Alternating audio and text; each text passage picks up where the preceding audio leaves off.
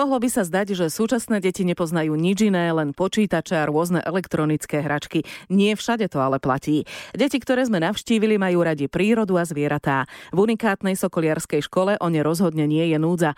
V detskej škole pritom na začiatku hrozil zánik, až kým sa ju nepodarilo zatraktívniť netradičnými predmetmi ako sokoliarstvo či jazda na koni. Za projektom je riaditeľ školy Pavel Michal, sokoliar telom a dušou. Sokoliarstvo učia v škole už 9 rokov. Najskôr to bol iba voliteľný predmet, no po postupne sa z neho stal povinný a je na rovnakej úrovni ako napríklad matematika či chémia. Deti z neho dostávajú známku na vysvedčení. Povinne sa ho učia od 5. až po 9. ročník. Školu navštevuje 167 detí, sú napríklad z Banskej šťavnice, počúvadla, Klastavy, Baďana, svätého Antona Prenčova, Ilie a dokonca z obce Trnie, vzdialenej asi 40 kilometrov. Areálom školy nás previedli traja šikovní školáci Sarah Zacharová, Tobias Tulipán a Samuel Kuka. Zvlášť opatrne a s veľkým rešpektom som vstupovala do miestnosti s plazmy. Tu sa nachádza Kajmanov kuriarnatý.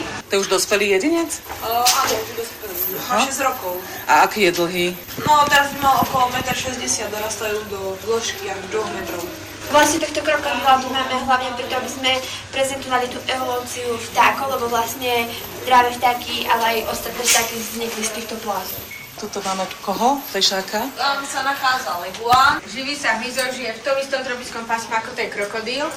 Vedľa plazov je tropický prales, v ktorom nedávno našli domov rozkošné malé opičky tamaríny pinčie. V tropickom pralese chceme ľuďom priblížiť význam takýchto tropických pralesov, hlavne preto, že sa tu produkuje kyslík, Takisto tu už máme nové opičky. Tieto opičky pochádzajú z Kolumbie a vážia okolo 200 až 250 gramov. Vlastne patria medzi 10 najohrozenejších druhov opic. Žiaci radi a dobrovoľne chodia do školy aj cez prázdniny a víkendy.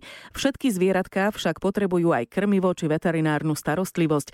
Kde na to všetko berú peniaze? Podľa riaditeľa Pavla Michala nenariekajú, ale hľadajú riešenia. Robia napríklad rôzne akcie či vystúpenia a škola je otvorená aj počas letných prázdnin, kedy sem chodia turisti nielen zo Slovenska, ale napríklad aj z Hongkongu, Jordánska, Spojených štátov, Norska, Nemecka, Malty, Singapuru, z Číny či Tajvanu. A budúcnosť, ako nám prezradil riaditeľ školy, plánujú napríklad rozšíriť zverinec a postaviť triedu v akváriu.